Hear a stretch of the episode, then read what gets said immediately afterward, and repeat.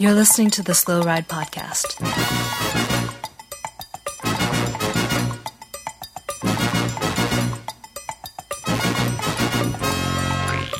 Bikes, advice, and rumors straight from the source. The SlowRidePodcast.com and on Twitter at SlowRidePod.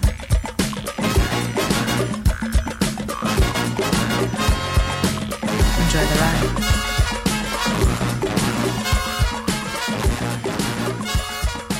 Hello and welcome to the 437th episode of Slow Ride Podcast. This is Matt leading it out here in Minneapolis, Minnesota.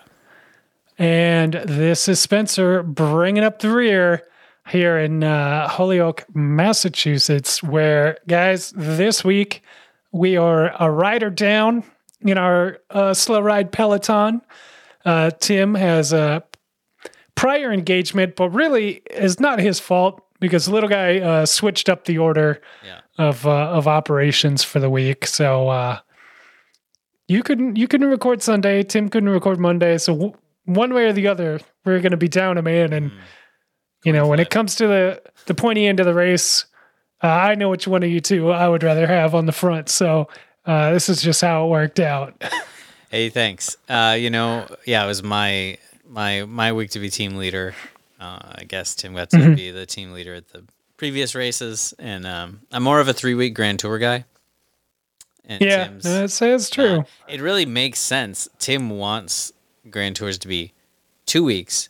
It's very fitting that he just found a way in my rescheduling. He found a way to miss the first week of, you know, I think we're all hoping the next two weeks of the Giro are more exciting, though. This Joe did I mean- throw some curveballs at us in the first week, so maybe I was about to come on here previous, like Saturday. I thought I was going to come on and be like, eh, one or two good days yeah, kind of yeah, yeah. so far. I am. Uh, I'm a little. Yeah, I think it's a little bit of a blessing in disguise that we uh, pushed back a day.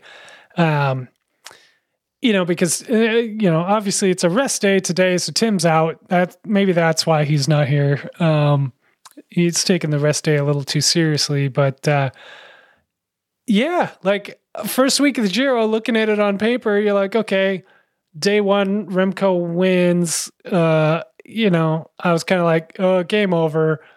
And, you know, in the middle of the week, I was like, okay, Spencer, calm down. Giro's not over. Remco didn't win it on day one. Like, give it a chance. It's three weeks. And then uh, by the time trial, when he uh, destroyed everyone and took the jersey or took the lead again, um, I was like, well, Giro's over. You thought over? Okay. All right. Oh, well, I was a little not hopeful. over, over, but like Hopeful. I, it would still be a couple good stages, but I, I thought he kind of showed his cards a little bit. Yeah. See, I okay. Obviously, we're bearing the lead. Remco's out. He's got COVID. He's out. We're gonna talk about that. Well, but what I Yeah, want game say, changed. Game yeah. changer. but after Saturday's stage, so Saturday, which was stage eight, Ben Healy Yeah. won from the break. Yeah. obviously, he's one of the revelations just of the season. Like big. He won I'm some races. so early on, happy huge in the that I brought him up earlier a few episodes ago. so I can look Um, back at that and lord it over you guys. No, he had, he had it, having a great season, and then just picked off a Giro stage, kind of, kind of like Yeah. easy. Got in a pretty big move with Yeah. the po- podcast Tom Skujins, who I have to give. We got to give him props. Ben Healy is on another level right now, and he was on another level in that break. When that break went up the one steep climb before it did a couple laps because it's the Giro. Yeah. You got to do laps at the end of this. Gotta the do grid 'em. stages. Uh, Ben Healy attacked to go solo with like 40k to go. Tom's was the only rider in that group who even made a real solid attempt. like everybody else was literally just out of the picture, and the only rider you saw who was like, "I'm gonna try to do this" was Tom's, and it didn't work out. Yeah. But like, hats off to him. He went for it. He's been going for it on a bunch of stages. He's had some top tens. The win's gonna come. I'm I'm pulling for him. Um, Yeah. I think so. Healy was nuts, but at the end of that stage, we actually had a little bit of GC shakeup, and Remco, Yeah. Remco took Crack in the armor. Yeah. Yeah, and Remco, uh, yeah, no, Remco gave up a little time to to Yep. Primoz and to the Hackney Hedgehog and G, who were looking Yeah. really good. And so Yeah. going into the time trial, I was like, well, this we might have a bike race here. Maybe Remco's faltering. Well, then Remco wins, and I I Yeah. sort of kind of felt like you, like, all right, I guess he's not, but maybe maybe this was going to make a race where he's dominant in the time trials. Obviously, he's won two time trials so far, but maybe can't quite climb with with Primoz, and this is going to make the ideal situation. But then he's out, so now we won't. I guess we won't know. You know, and out very suddenly. You know, like uh, it wins the time trial. Um, he did, to be fair, look like garbage afterwards. Like Yeah. in the interviews after the race, he looked haggard, more haggard than you would uh, just from crushing a stage. Because you know we know what that looks like from him. Yeah. Usually that Um, looks good from him, and he won, but he didn't win big. That was the thing too. Like he won. Yeah, Like G and and the Hedgehog ran him pretty close, and Kung. yeah, oh yeah. Stefan Kung was what fourth, and he's also out with COVID. I think. Yeah, and of course, uh, uh, COVID is is the big winner of the Giro, I guess, because uh, Filippo Ganna as well. A couple days earlier, Rigo. he was out. Um, a bunch of others as well. So, and I'm unfortunately, I don't think it'll be the last. Um, yeah. because you know um, apparently it's going around and uh, you know you spend uh, six hours a day with uh, 200 of your best friends biking across the country um, it's bound to work its way through the peloton a little bit more so uh, hopefully the race uh, isn't too terribly affected but um, that is the reality Yeah. of bike racing uh, since uh, 2020 Yeah, so we got to talk about the fact that right as Remco's out, obviously he didn't look. He looked like he was feeling bad afterwards. If he's sick, He did. he's sick, COVID or not, COVID or whatever. But because it's COVID, and we live in this world, half of like the reply guys on Twitter were Uh-huh. seem to be like, "Oh, we race through the sickness. Come on!" Or like, "Why are they? Why are they forcing him out?" Which I don't think they are. I'm pretty sure that it's just a team decision. I think he can technically race on if he wants, but if he feels terrible, no matter what, Yeah. like you should rest. Especially, dude's what 23. Like, what do you want to do? You want to like make him race and lead the Giro with COVID and just like mess him up and destroy him for a, season or two? Like, right I right don't know. Yeah, I. It is um wild. It is. It is a wild facet of cycling fandom that I can't really comprehend. Like, it's tough to wrap my head around.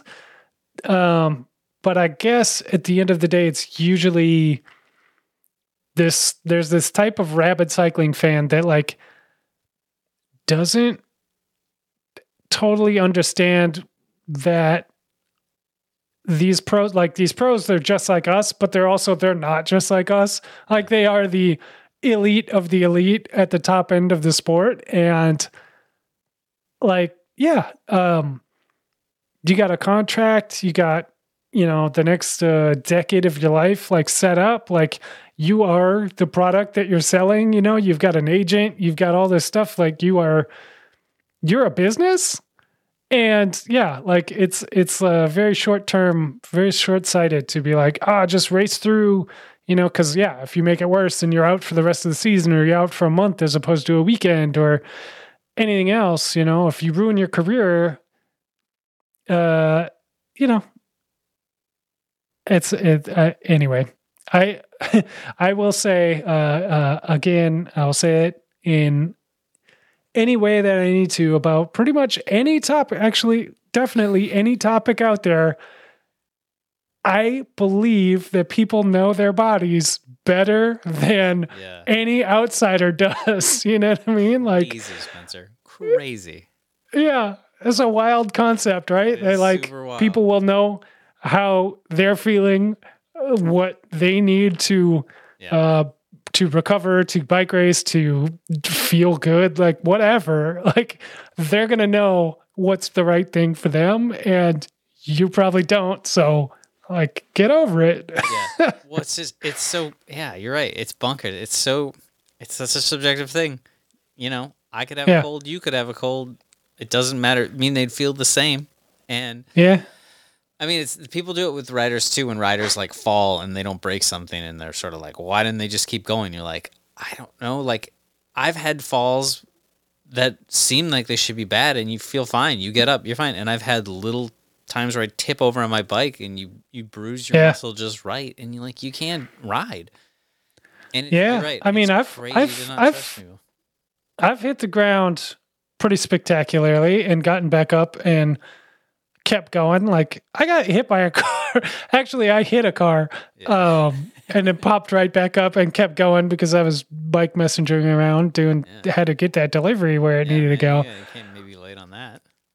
Yeah, and then but then like I uh I remember one time we were mountain biking somewhere and you just slid out in a just a fast corner and like but you like landed on a rock funny Yeah. on your hip Oh, it's the worst. and basically we had to like carry you out of the woods and you were like not visibly like injured Yes. there was no blood there was no nothing yeah, there's but no... you were not doing any more riding that day you know No, no, that's true. I think I spent the next week not. That was one of those things where it was like I didn't break anything, but I bruised my leg in such a way that I couldn't extend my leg for yeah at least three or four days. Like just like at all, like bend my leg, yeah you know, and then I could like be in pain for a while. So it's like, yeah.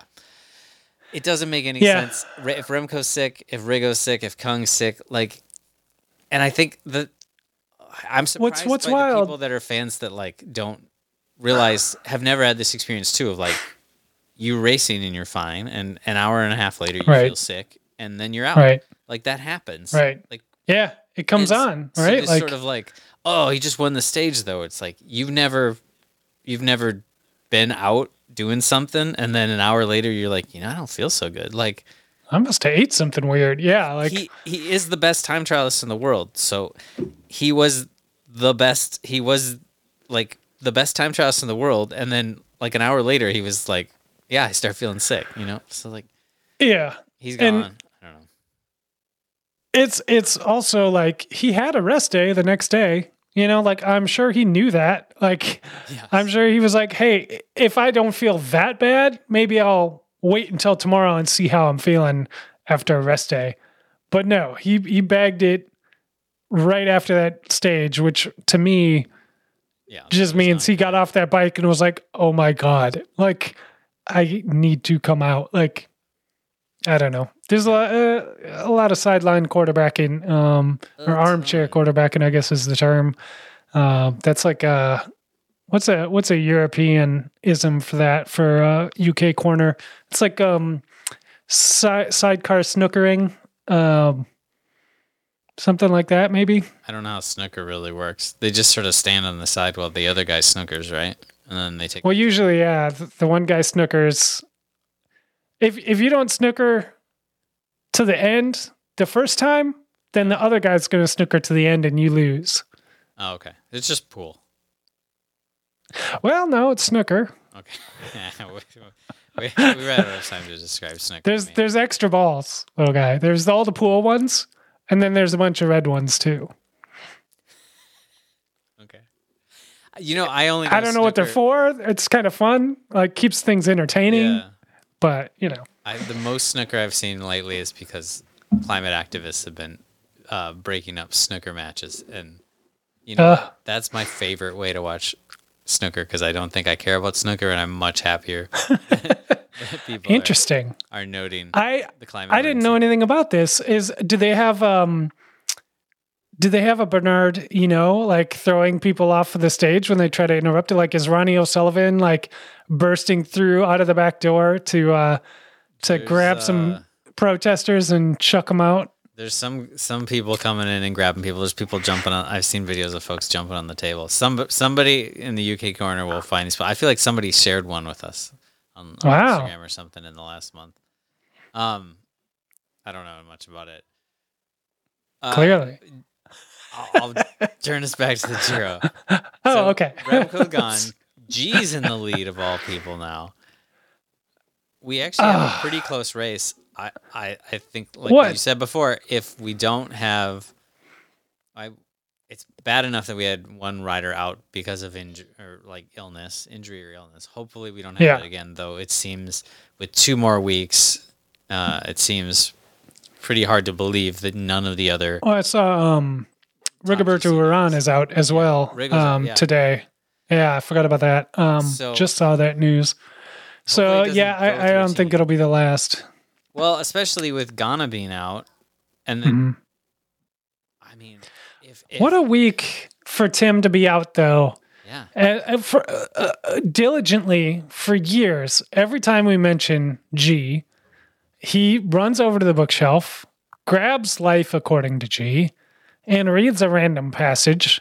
Uh, it's a staple of the podcast at this point.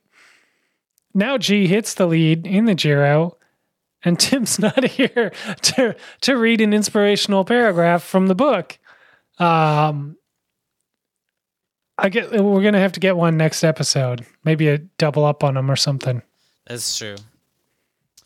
Well, I bet G would have something inspirational to say. He's got two seconds on Primoz in Mm-hmm. GC. He's got five seconds on the Hackney Hedgehog, Mhm. and he's got 17 seconds on both Almeida and Leknessund, uh, our former leader from Team DSM. Who, man, the, I keep getting older, and the kids on DSM keep getting are the same age every year. They never get older. I see that, like when they were leading the Giro, they are so Yeah. young looking. I know they are really a young team, but my gosh, they are the youngest looking team. What? So if anybody goes out on Ineos at this point, Uh-huh. that's kind of the challenge. Like Almeida's there, but like if if if COVID gets farther into the Ineos team, Mhm. it's just Roglic's race to not get COVID because then like Vlasov and Caruso are like almost a minute down. And You think, uh, and Kamna- I mean, like, there's nobody else really to challenge. It's it's You think Jumbo's got him in like a bubble, like outside of the stage? The rumor like there was COVID in the jumbo team the Yeah, that's true. before the that's true. race, and then there was a rumor going around that he had it. It was just racing with it, um, which. So if he did it, I don't know why Remco can't do it. I mean, they're the same person, right? And they have the same same symptoms from everything, Basically, yeah. According to the internet. according to the internet. So who knows? Man, who knows? So- this is gonna be a wacky two weeks. I I was like looking at the stages in the next week, and a lot of them don't Oh, very yeah. But but just who shows up every morning is gonna be like we're, It's we're, we're back yeah. So um, kind of back to circle it back around to where we started. You know, like end of uh, stage nine, starting to look like we are following the formula a little bit, and then all of a sudden, obviously, we don't want to see anyone get sick. We don't want to see anyone drop out of the race, but it changes the whole dynamic of the race. And I think I speak for all of the listeners, little guy, when I when I ask who are you pulling for on Ineos? Geraint Thomas or the Hackney Hedgehog? Uh-huh. This has got to be a tough one for you. Kind of is, you know, because uh, obviously I'm a Hackney Hedgehog fan. I'm trying to make the nickname stick. Uh, Yeah. I, I don't actually get anything if the nickname ever sticks, but but you know, the older G gets, the more I uh, I connect with him as a fellow Yeah. Masters rider. We do have uh, uh, uh, an affinity for the gray jersey uh, competitors. Yeah. And like many a rider on this, uh, we've talked about on this podcast, if we've maybe uh, poked fun at them for a few years and stuff, but we talk about them long enough, we all start Uh-huh. to start to maybe notice maybe, you know, maybe we're right for each other. You know, Maybe it came from a, a, a place of love after all, you know? Uh, I, it's funny that our podcast is basically like a, bad, a poorly written rom com, and that we, you know, like we can't get along, like we. We have to. We have to be Yeah. always at the Yeah. same place of work with this Bling Matthews guy. He's just so flashy, and we can't like him. I mean, Bling, Bling won a stage too. We haven't even talked about that. Bling won a stage. oh, So- Tim lost his mind. Um, Yeah, yeah. you know what I mean. There's so much- love. There's so much that's happened in the Giro already. It feels like it's been much longer than a week, which is kind of the problem with uh, Grand Tours. If I'm being honest, is there's just so much uh, to cover. But yeah, uh, Bling won a race. He's obviously trying to get back on our radar. Uh, I'm sure that Simon uh, Geschke was bragging to him, or a rumor got around to him um, that uh, he was he was out as our European correspondent, and he's trying to get back into our good graces. Um, so, congrats to him. I guess uh, it's not going to work, sir. Uh, have your people call our people. Uh, we can talk about it, but our rates have uh, dropped. um, yeah, I, I, I don't know. Um, I feel like it's funny that Geoghegan Hart feels like the underdog out of like these top four or five when he's won the he's won the race before, you know? Yeah. But he had a few lean years. I know what you're saying. He had a few lean years. He I mean, he's looked the best I mean, the best he's ever looked this year. I think even better than the year he actually won. Yeah. Um, and so he seems to thrive uh, when everybody else is getting COVID too. So he won the 2020 edition. Fair, yeah, that's fair. Uh, who knows? Maybe he uh, maybe he rides better with COVID. Um, yeah. But yeah, I think he's looked stronger this year than he's ever looked. Not I don't want to say that it was a fluke that he won in 2020, but it felt a little bit fluky. In the last couple years, it felt like maybe it was a total fluke. And then the way he's ridden earlier yeah. this year and he's ridden so far in this Giro makes it feel like he's just been progressing and that 2020 was just a very interesting race and a like fortunate. Yeah, a lot of things fell the right way. Yeah, the way the schedule went that year, and I'm really, no matter what, I hope he just has a good result. If he can like get a podium, like just because I was, you know, like felt bad, not you know bad, but like when a rider wins a big race when they're really young and maybe sometimes like kind of like when Cunego won the Giro, you felt like sure after that he it, like the burden of leadership, the ex- expectation, didn't quite feel like he was actually quite there yet, and it kind of felt like where Geoghegan Hart was. Not that he wasn't like a really really good rider, but he just wasn't like like a guy who's gonna be like winning quite at winning a Grand Tour level, and so it felt like man, now he's like expected to be at that level all the time, as opposed to like a guy who can maybe get a top ten and win a stage and like be right yeah. up there. And so now that he's like had a few years, but he seems to like he's obviously always seemed to like a very a very mature guy. One of the f- few writers. There's a lot of writers in Peloton we don't like hear slightly political opinions from them, and that's probably for the best a lot of the times. And sometimes we do, and it's you're like ah, try to not hear it because you want to maybe cheer for him still. But uh, I think we can confidently say like everything I've ever heard come out of Tao's mouth has been like on the right side of history. so yeah, seems like a really nice guy with with yeah knows knows where he stands in the world and knows what's right and wrong. And so I'm I don't know who am I cheering for. That's a long way of saying I don't know who I'm cheering for him or G. all right, fair who enough. Are you cheering um, for after I just rambled about all that? Uh, well, See, I had this all worked out before the race actually started, but now that we're a week in, it's a little different. My dark horse was um, Vlasov on um, Bora Hansgrohe, who is currently sitting uh, seventh. Yeah, yeah seventh, about a minute, minute 45 back or so. Um, I don't think at this point he's going to be able to pull it off. Um, also had uh, uh, um, I had a few other dark horses. I'll, I'll keep them close to the vest, I guess. But uh, at this point, the way it's shaken out, a week in, knowing what I know now,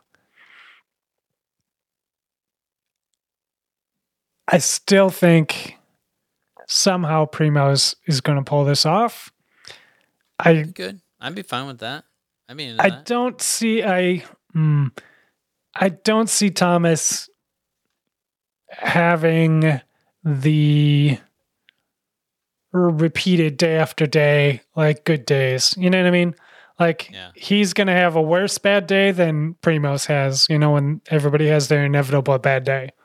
That is true, But in Primoz and G, we have two prove I mean proven Grand Tour winners, guys Mhm. who, who are stone cold killers on the bike, who also both seem to have their share of bad luck. Like if we were gonna say two Certainly. two Certainly. GC guys who you're like that dude's gonna crash, or that guy's gonna have some sort of weird thing happen. G's had some weird crashes at the Giro. G's Mm-hmm. also had some like super consistent tours, but he's a guy that does, let's admit, fall down quite a lot. Primoz has had his last couple tours. He's had at least one spectacular like everything goes right up until it goes totally wrong Mhm. and it's so that's pretty crazy that those are our main two guys and then you have like you said you have you have Geoghegan Hart who's a guy who's won the race but hasn't been up there since then and is feels a little unproven and that, that's our three I like, feel- main contenders. yeah. I feel like the only guy who has maybe had worse luck, specifically at the Giro, than any of these people is Steven Kruijswijk yeah uh, in 2016, who famously crashed into a snowbank while leading the race, lost the lead of the race on stage 19. Like he was basically done. yeah um that just uh brought that memory back to my mind so i always like to bring the snowman up whenever uh whenever we can another one of our famous nicknames here on the podcast that hasn't quite caught on in the mainstream but Yeah, i'm still gonna- hoping out that the snowman will will stick one of these days You know, I'm gonna segue us off the Giro. It's been nice. Oh. It's been fun. Uh, speaking of nicknames, uh, over at Uh-huh. the Tour of Hungary, Mark Oh. Hirschi has been back to his winning ways. I have not been watching this the the Tour of Hungary at all, other than I just want to say i'm There was a shocked to hear point- this no, because I'm watching the Giro, um, Yeah. and and mountain biking, and trying to watch the women's Itzulia tour. We'll talk about that in Mhm. a second. But Hirschi's been winning, but Hirschi is a guy who we we tried to get going like a multiple nickname scenario based on the day that he won. I have no Yeah. idea what the day he won was like in this one because I didn't really care because all these other races are happening. yeah But he's back to his winning ways. Again, nickname, we haven't fully worked hard enough maybe to make those stick, but maybe if he parlays this form into the tour, we'll have to work on the nicknames again. Hmm. you were i think you were trying to work uh helium Yeah. helium we- hershey and you had kisses and we had Yeah. helium and I don't even remember the third version. kiss kisses is uphill, flat, or downhill Yeah. finish. There was a moment if you're new to cycling and you're like, this Marsh Her- Hershey's a pretty good rider. He's solid. There's a there was a moment in 2020 or 2019 when Marc Hirschi was setting the world on fire. Like he was the next. yeah He was the next Remco. He was the next uh, Pogue. but he was And- not But those guys hadn't shown up yet, and so he's Yeah. a very good rider, but he hasn't been as consistent. And those and a, a few other riders in their early twenties have uh, eclipsed him in that way. Yeah. Yeah, kisses is uh, the low hanging fruit. So I, I kind of like helium, uh, helium Hershey. You Um, can mix them. Remember, Uh, we had a flow chart. We'll find it. Anyway, on from that race. No one's really watching that race because you had No. the Giro, obviously. On the Yes. women's side, you had the Zulia Women's Tour, which was just three stages, uh, three stages of SD Worx just crushing everybody. Demi Vollering won the first and the second stage, and then Marlen Reusser won the third stage, and then the GC. I tried to watch this on a few occasions live, or I ended up being able to watch highlights.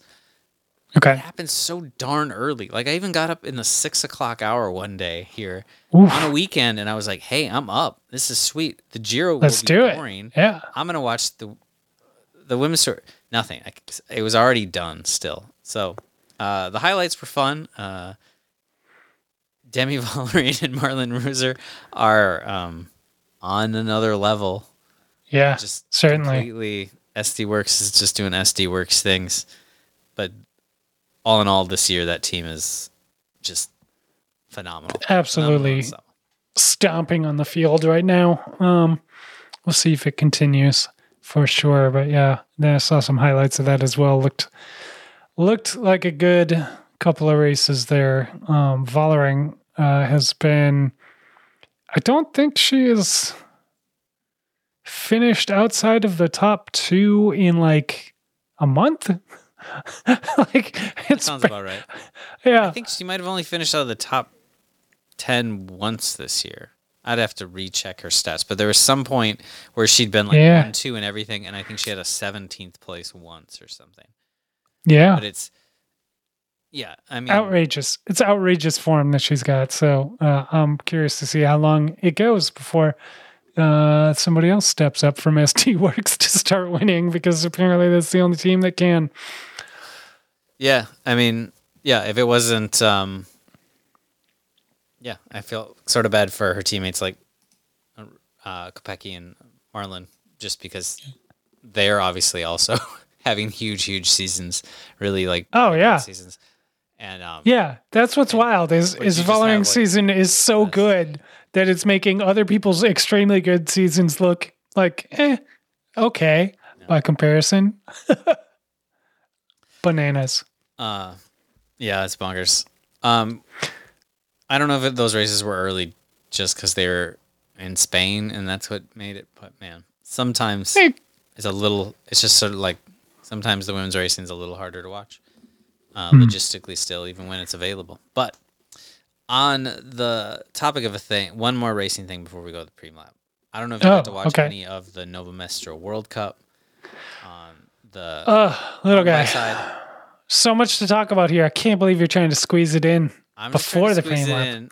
Well, what? How much do you guys about? I watched. I only got to watch the. I watched both short tracks and Okay. most of the men's cross country. I haven't had time to sit down and watch the women's one yet. All right. Um, So you watched uh, Tom Pidcock fall down a bunch of times. I watched Pidcock fall down a lot. I watched Dubai or whatever Dubai ride very, very, very, very consistently enough that I just really wanted him to win, even though Pidcock, pretty amazing ride nonetheless, Yeah. comes back, still had it in the tank. Very fun race, like very fun. Um, the other exciting thing about that weekend, little guy, um, which is going to take up all the time, uh, Let's do it. I think, is the debut.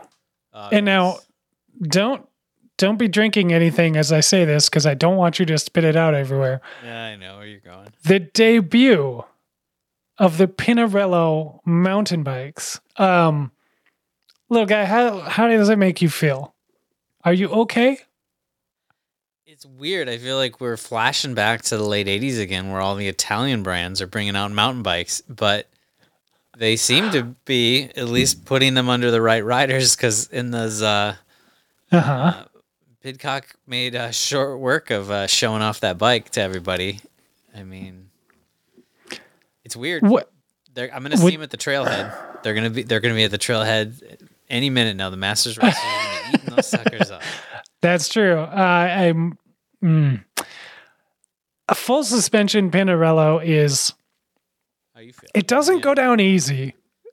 But I you've think it's always the- told me they already had a lot of suspension in the road forks because you, Oh. you famously rode. The road bikes like have a lot of, mud and were, uh, like scared to yeah. death. So Absolutely terrifying. It's a little side to side suspension that they got going on though. Uh, it's Oh, not alright. not ideal. Um, uh, it's it's hard to swallow. It's I I don't know. I love Pinarello as a idea. it's a concept. They I've might be good owned at this point. Spencer. You might have to two- I've definitely owned two, maybe three Pinarellos in my lifetime. All, of course, steel '80s road fames. Um, that I made into fixed gears and, and rode around, but Terrible. I bastardized them. I, I which is to say that I'm not above the bastardization of a brand. Um, let me put it this way: your bike, you're you're you're for whatever reason you're shopping for a mountain bike, little guy. You've got a certain amount of money.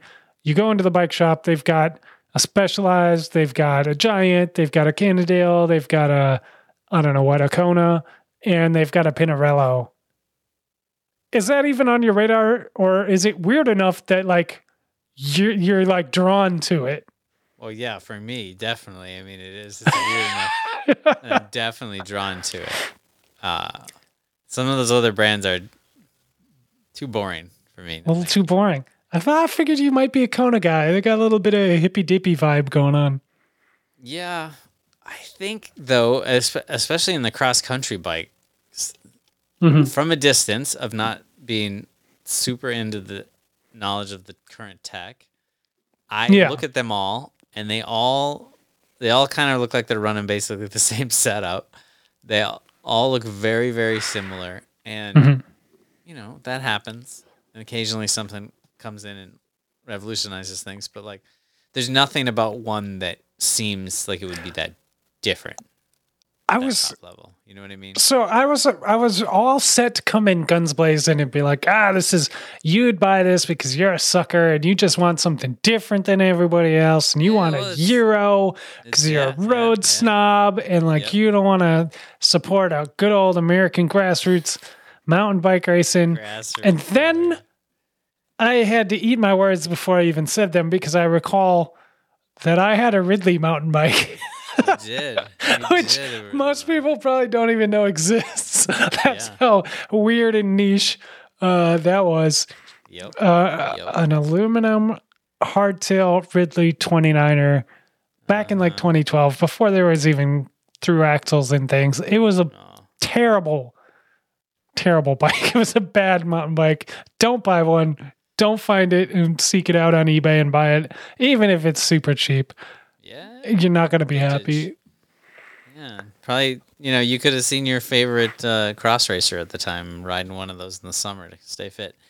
Looking miserable. Yeah. Looking miserable. But Yeah. that's that's big. The the stigma is though that the Euro brands don't know what makes a good mountain bike actually. But it kind of seems like maybe Pinarello cracked the code or hired the right guy or had the right company produce it for them. I don't know. Uh, They're definitely, I'm sure they're made in the same factory that six other top level cross country bikes are made in. Sure, you sure. know, a little bit from this mold, a little bit from that mold.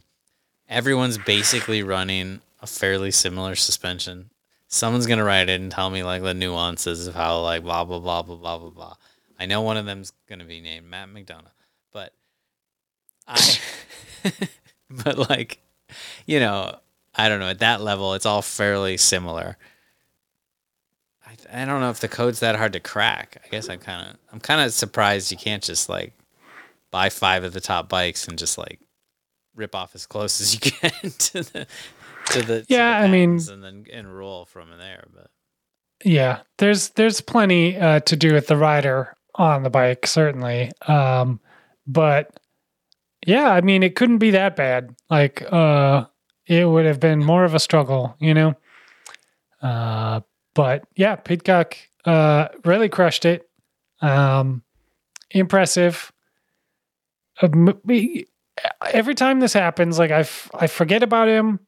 You know, we get all excited about Wout, M- Mathieu van der Poel, and um, and then all of a sudden, uh, uh, Pidcock reminds us that he's around too, and he's also a freak of nature. And uh, yeah, I don't know. Um, what a time to be alive in bike racing, though, right? Like, yeah, it really is. That you've got a guy who's won won some big stuff on the road this year, winning mountain bike races, and we're saying that a couple years after van der Poel did it, and people lost their minds. Not that it's normal now, but it is sort of like, yeah, you kind of like, yeah, it's okay, of course. It's He's to the point- where we have so many once in a generation freaks of nature, both on the men's and women's sides of the sport, that uh, I don't know if they're freaks of nature anymore, and that that's not just normal, and the rest of the peloton needs to work a little harder to get up there. You know what I mean? Um, yeah. Well, if it was just a way people were, I don't know, the whole special, not, I'm not saying specialized like specialized brand, but specialized like people talking about needing to specialize. Uh, Right, on right. Very, very specific niches. of the sport. Specificity. Felt like it was really just because you had to be very specific with when you took your blood bags. And Sure. And you Uh. build you you you know you build you build a narrative around a system to justify a separate system. And it never felt like there was any reason why you could win the tour, but for some reason you couldn't win, try to win an Ardennes race or whatever. You know what I mean? So Oh yeah, because yeah, if you if you tried to go hard during the Ardennes week, you just throw off all your preparation for the tour, and there was no way you were going to do well. well, It was a wild time back then. You can only peak once per year. Once per year, it's great. Tell that to Mathieu van der Poel. He's like, "What's peaking? I'm just good all the time." Right. Right. And Ah. that's Pidcock is too. Well, anyway, we should go. Eh, We're 40 minutes in. We should hit. We should hit a premium. We should hit the preem lap. talk, yeah, talk to Bling for a minute. Congratulate him on his win. We haven't actually gone over and shake his hand. Uh, let's do that real quick. yeah. See if we can get him on the line.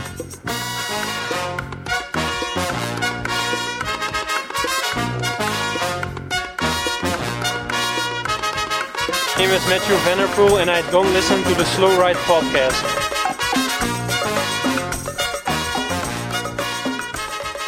All right, in the preem lap this week, we are riding for all the amazing shows on the Wide Angle Podium Network and all, all the fine people that uh, pony up and, and are nice enough to donate to help keep us and all the other good shows like Criterium Nation, uh, Bill, a- and uh, Bodie over who are going to have probably way more to say about Nova Mestro Nova Mesto, yeah. Oh, uh, than I have or Spencer has. Uh, so yeah. If you want to hear about anything more than the uh, just the Pinarello being there, probably the show to listen to. Yeah. Uh, I would say also, you know, uh, uh, Grody has been crushing it. Um, I got my uh, my limited edition Grodio socks in the mail uh, the other day um, from from Amanda and Bill over there. Um, so definitely a show to check out if you're into the gravel side of things. And uh, everybody else that's on the network as well, head over to wideanglepodium.com. Check out the shows that we've got going on. Everybody there is putting in the work week in and week out. Uh, it's awesome to see. Things are really thriving. And uh, if this is the kind of content that you're into, uh, you can uh, sign up to become a recurring donor and support what we're doing for as little as five bucks a month, um, which works out to a pretty insignificant $60 a year um, to just keep the lights on around here and keep everybody going, which is awesome and really does help a lot. Um, And uh, I'm trying to think if we have anything else uh, going on that we need to talk about in this preem lap. I don't think so, little guy, unless you've got any businesses that you've started, uh, any side hustles. Um, you know, obviously, I've got my I've got my short sleeve anorak business. Oh, yeah, yeah. I haven't. You ready to launch yet? Not, I'm not really ready to launch. I got it. I want to get at least one other product together Uh-huh. before I do like a full business launch. But I will let people know I uh, took it camping, and uh, there was some times when I definitely wanted sleeves. I was a little too cold. And there's times when I was good, uh, walking, around, going for a hike. This is- So Seems like Um, maybe uh, you didn't have the correct base layer on underneath, though. Maybe that's poor planning on your part, not so much Yeah. the uh, uh, wear testing on the uh, on the unit itself that you're failed. Always, you're always good with short sleeves. uh, but yeah, no, I, I want to get it all together and uh, yeah, I'll get that product launched. That's the only business I've started. Well, and you know the beauty of it too is if you're a little too warm in that thing, uh, even even without the sleeves, you can always just go full schleck, which would be a wild Uh, look. That would be a wild look. Let's But pretty cool. that. Yeah. Pretty cool. So yeah, maybe uh, something for uh, the checklist next time you're out in that uh, in that get up. I'll have to do some testing with that. Um, but before I do, let's get back to the show.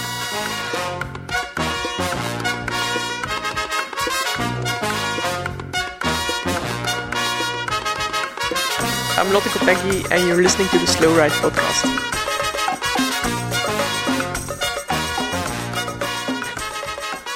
Spencer. Yeah. A few emails. Uh, we should cover this week, even though Tim's not here. We got, uh, as usual, we got one. We're gonna probably bank till Tim's back. Okay. A little better. All way. right. But we got a couple about our discussion of the Taco Bell Century from list. Oh my god. I have been thinking nonstop about this since we talked about it. I, I feel like there's a lot that we didn't cover. But yeah, let's let's hear it. So Ryan Ryan Dotson hit us up. Says, "Guys, I was shocked that I could have taken a siesta and all the shade thrown towards the Taco Bell this week. Somehow, I had just assumed that, like me, 85 percent plus of your rides were fueled exclusively on cheesy bean and rice burritos en route to the launch of the group ride, with a spare for the Jersey Pocket." I'm convinced that it's the highest quality mix of $2 nutrition for any long distance ride cheese product, refried beans, cheese product was in air quotes, uh, refried beans, rice, tortilla, whatever bonus protein was crawling through the kitchen at the time. Pro tip, uh, jalapenos. Pro, it says pro tip at jalapenos and ask for them to grill it chef's kiss. I don't know about that. It's fine though. I guess I'll just uh, be alone and enjoying my perfectly portable tortilla of joy and think of you guys whilst I also rapidly unscheduled disassemble into the porta potty mid ride. Sending mixed signals, but real, real talk. Love the Taco Bell. Uh, love you guys. Thanks, Ryan. Uh, Yeah.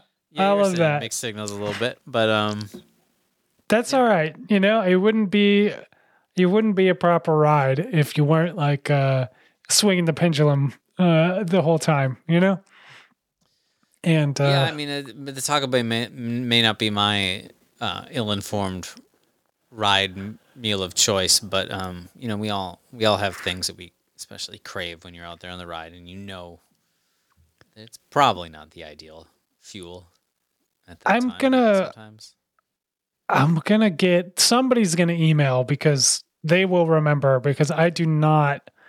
But back, I don't know, maybe 350 episodes ago or so, um, somebody had written in about, and I forget if it was something wild they saw happen or something that they were saying was the best ride food. But do you remember the chicken biscuit incident? We did talk about that, and I don't remember, but I think it was the portability, the ease of just throwing a couple chicken biscuits in the pocket. Yeah, and you wrap them up in foil and keep them in the pocket, and then you can enjoy a chicken biscuit on the side of the road or whatever. Yeah. It's not that far off from the Taco Bell. No, it's just more southern, southern America. I don't know. I mean, I would wrap a potato, but that's more. You know, that I've done that, but that's about it. Of course you have. Now I'm just now I'm just trying to get Tom's to write in. Uh-huh. Of course you have. Uh, little guy, that's that's an incredible email. I I do I feel like it is something that we we need to challenge ourselves to do at some point. Um I I am as disappointed in myself as as Ryan was with us. Um we got we got some work to do, little guy. We got to catch up. The world is, you know, passing us by here as we sit here making this podcast. Yeah. I mean, Innovations are happening all the time. Uh, you know, people have uh, uh, automatic tire inflators built into their valve stems on their tires, and people are doing Taco Bell challenges, and I just can't keep up anymore. Disc brakes are on road bikes now. I guess I don't know. disc brakes. Well, you know, the bikes are getting newer, uh, fancier, but also sometimes people like to get a little vintage. And our next email from Matt Conti will connect all Oh. those dots. Okay. He attaches an image of a Instagram post from a certain state bicycles company, which says, "Your ride to your local Taco Bell just got better. We've joined forces with the Bell to produce a limited collection of clunkers along with matching accessories. And there is, yes, a Taco Bell clunker." So uh, Matthew uh, Conti writes, for, uh, the attached image, perhaps the Taco Bell clunker century should be in the works, or perhaps the rules of the Taco Bell century should be modified for clunker inclusion. Bonus time for clunker miles ridden on dirt, maybe even just a segment of the century where you do say 10 miles on dirt with a clunker, but it has to be within five minutes of your last Taco Bell stop and you have to have ordered Oh. actual tacos. Ugh. The possibilities are endless.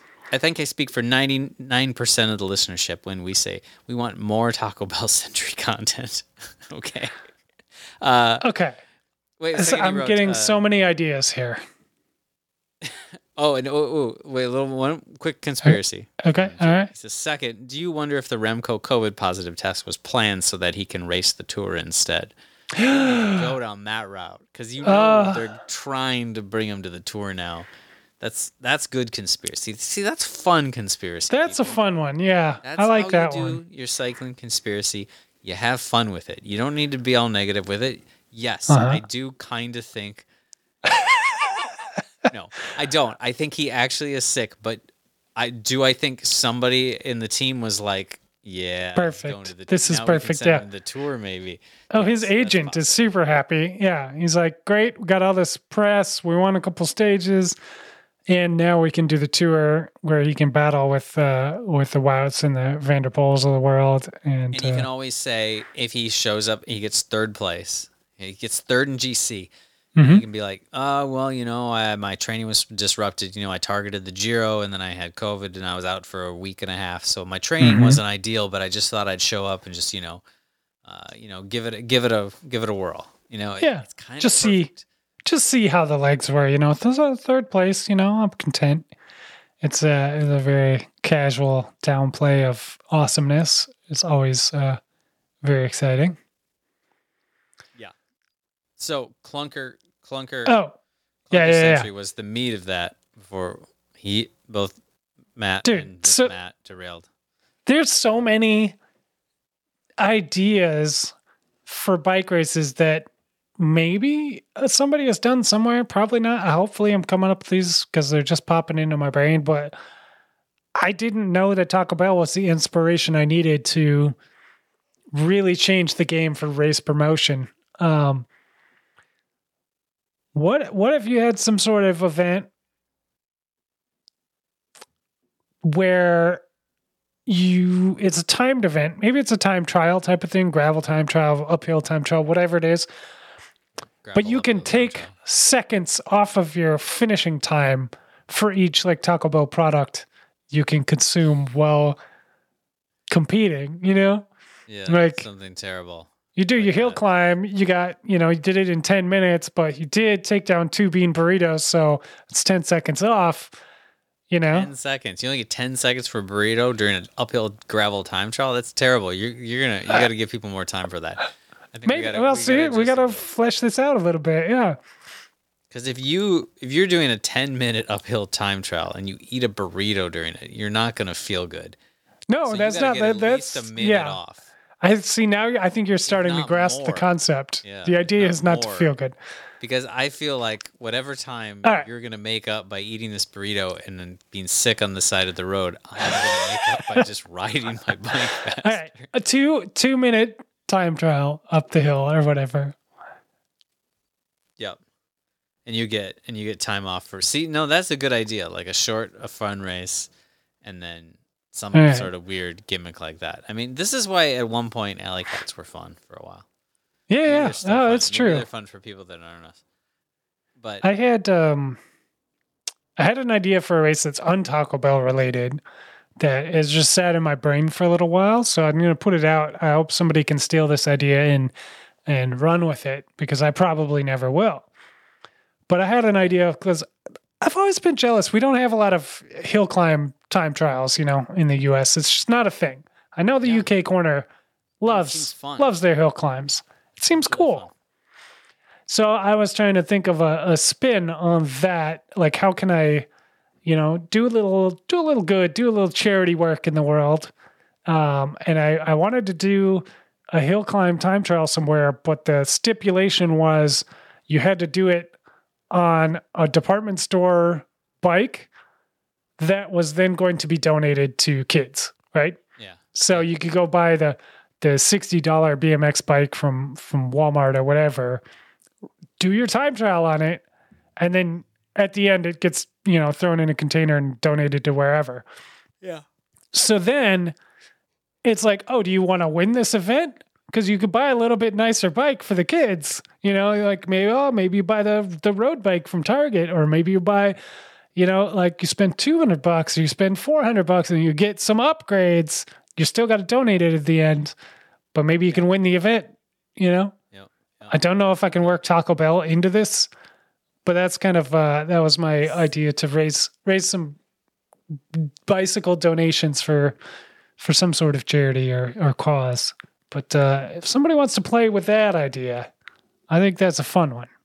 That's a good one. I like that. Anyway, you can work a a charity angle and a charity angle that, yeah, to win, you might have to actually give a nicer thing to, to charity. Yeah. We'll we'll we'll we'll work it out. Yeah, we really should have more hill climbs. Maybe someone from UK Corner can explain to us why. Uh, well, you know, how famously, do do- how do we get started? Yeah, no, it's it's true. We need to know. I don't really know how how they function, uh, day of event or whatever. I guess kind of like a time trial, but um, yeah, famously, like road racing was killed by crits because we couldn't get the the roads and it's too logistically a nightmare. And then crits are becoming a logistical nightmare because you got to have cops everywhere and you got to do it in a city center. And it moved to gravel, and now gravel's got to be 400 miles long or no one cares and hill hill climbs are kind of where it's at. Like you just need one road and it got to go up, and nobody wants to go up anyway. Like so, those roads are usually low traffic. You know, it's no big deal. Close down for a couple hours. Just need a cone on each end. It's true. Ideal if you find like a dead end hill. uh, Well, maybe someone can get us some good info. UK Corner, write in if you've ever been the the the organizer of a hill climb. Tell yeah. us what to do. How do we do it? How do we do it? Uh, what are the rules? I want to know what are the weird weight winning rules because I'm hoping you can just rock the weirdest, most unsafe bikes humanly possible because that's kind of oh, we'd have to have. Time trial bikes. I like the idea of people drilling So- out their old Cannondale bike to make it weigh. Would you have some some categories around that, like normal category, the Merckx style category, and then like the at your own risk category, something like that? Yeah, that could be fun. But the, the, how are you gonna? I mean, how are you gonna? How are you gonna prove normal? Normal would be subjective. I think maybe you can have two because some guy will show up. You know, some guy will show up and say he's in the normal category because it's all bought off the shelf, but he's got lightweight wheels. You know. And, Yeah, that- that's normal. Yeah, it's normal. It's normal. I, it's twenty thousand dollars. I spend twenty five thousand dollars on it. It's normal.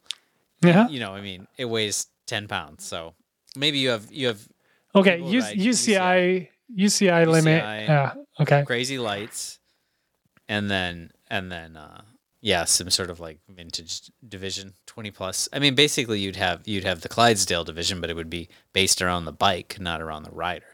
Okay. So your bike has to be over twenty five pounds or something. Well, yeah, that's I mean that's like the clunker division, right? Yeah. you know, the clunker division. But Fair. someone would show up. Someone could show up with a mountain bike, you know, with really great gearing, you know, and and and but keep it right at that twenty five, you know, whereas, you know, you, don't All right. Okay. And uh, how do you feel a about lot of angles? How do you, uh, speaking of angles? How do you feel about aero bars on this time trial? I'm I'm for it. Go for it. Why not? Okay. Uh, all right. Hopefully they're like weird, weird and small and homemade or something. I don't know. I mean, uh-huh. ideally, you're getting a hill that's Do you? too steep for aero bars to really make a sense. That's- Uh, you, that's you want A perfect full world. Yeah. You want gasping for breath. You, Yeah. You know, Yeah. that's more Yeah. fun than watching people ride a steady state climb for ten minutes. I feel like you say that because you don't have any uh, clip on aero bars. I don't because Tim lost them in 2004. I was never going to live it down. Shouldn't. He should never. Done. Little guy, um, I feel like it was a missed opportunity in the preem lap. Uh, we did not talk about another wide angle podium uh, uh, staple, uh, which is Rouleur Derby. Yes. Uh, rouleurderby.com, uh, spelled, you know, like like the cyclist kind of roller, the Frenchy esque uh, spelling, Rouleur Derby. Um, it's a it's a online for free, uh, fun uh, kind of way to pass the time betting betting in air quotes. You're betting points that you didn't pay for. So it's a very fun uh, way to wager uh, amongst uh, the community here on uh, on bike racing. There's a bunch of propositions up about the Giro right now, but one that is historically since uh, I think the launch in 2010, 2011 or so of uh, of Rouleur Derby. Um, one prop that comes up every Grand Tour has always been: Will there be an uh, an animal or livestock related or dog or livestock related crash in the tour? And it's a yes no prop, and it's usually um, it's one of those ones that like pays out huge if there is, but there almost never is. Yep. He did not, Luke, the bookie, did not have the dog or livestock related prop for this year's Giro. And of course, Remco gets taken out by the dog. Uh, uh stage five, I want to say, uh, somewhere around there. But uh, wild, just wild to think about that he's done this for years and years, decade uh, of this prop, and then doesn't do it. And of course, Remco gets taken out. I could have made my millions on Rouleur Derby right then and there. I know. And, uh, yeah, race uh, GC favorite no less. I mean, oftentimes you get What a week! What a week for Remco. You know, just the highs and lows, sort of roller coaster. Win the stage, get hit by a dog. Win, you know, win the time trial, get knocked out by COVID.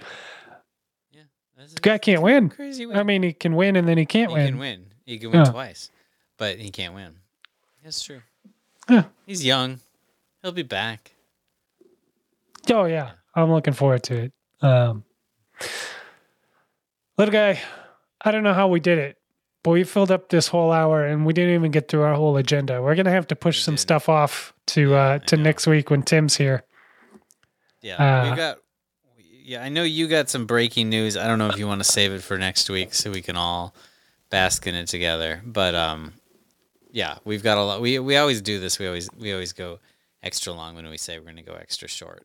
Uh, Oh, it's show, so well, we're not being interrupted all the time, so uh, it makes it you know, it's just breeze through all this stuff and we just get to talk about uh, whatever we want, which I suppose is the the actually uh, the curse or the blessing of Tim. Um, keeps us on track. keeps us on track, agenda. keeps us succinct. You gotta you gotta get your thoughts out, uh, which we appreciate. Uh, so we'll look forward to that again next week um, when uh, when Coach is back on back on the call. But with that little guy, I think we need to uh, wrap it up. We need to remind everybody that they can email us if they want uh, their emails read on the show at the slow ride podcast at gmail.com. Um, that our music, uh, intro and outro music, is brought to you every week by BK1 of Rhymesayers Entertainment out of Minneapolis, Minnesota. Beautiful Minneapolis, Minnesota. Um, folks can find us on the social medias at the Slow Ride Pod on all of the on both of the major platforms, I guess. Uh, the Twitter and the Instagram. I don't think we're on There you go. Mastodon or any of those other ones that cropped up there for a little while. So far as I know, if they are, they're uh, unofficial.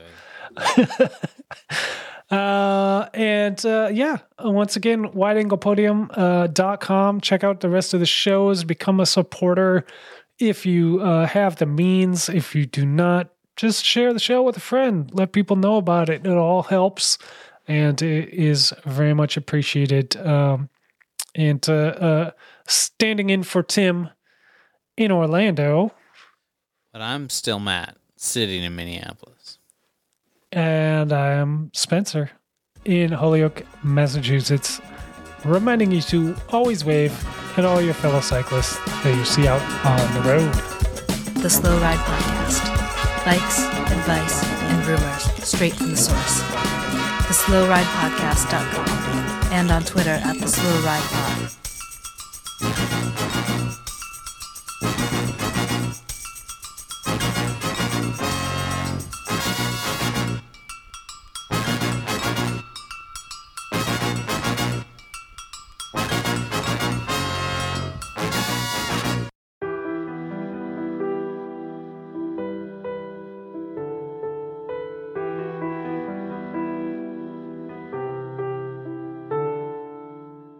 There's an elegance to bike racing. For all its technology and engineering, it's a simple question of physics. How do you move a body through space as quickly and efficiently as possible? When the rider and the machine work as one, it's almost as if the solid world has melted away, and all that remains is the spirit, the pure, raw, and unfiltered soul of sport. Life is measured in many units miles, kilometers, kilos, and pounds. But we measure it one corner at a time. We've entered the golden age of crit racing, the most exciting spectator event in sport, where all of human drama plays out before us on our city streets. On this show, we bring you the news of the day and take you inside the personalities of the teams and riders and right up to the gates of the premier events in the world. Welcome to Criterium Nation.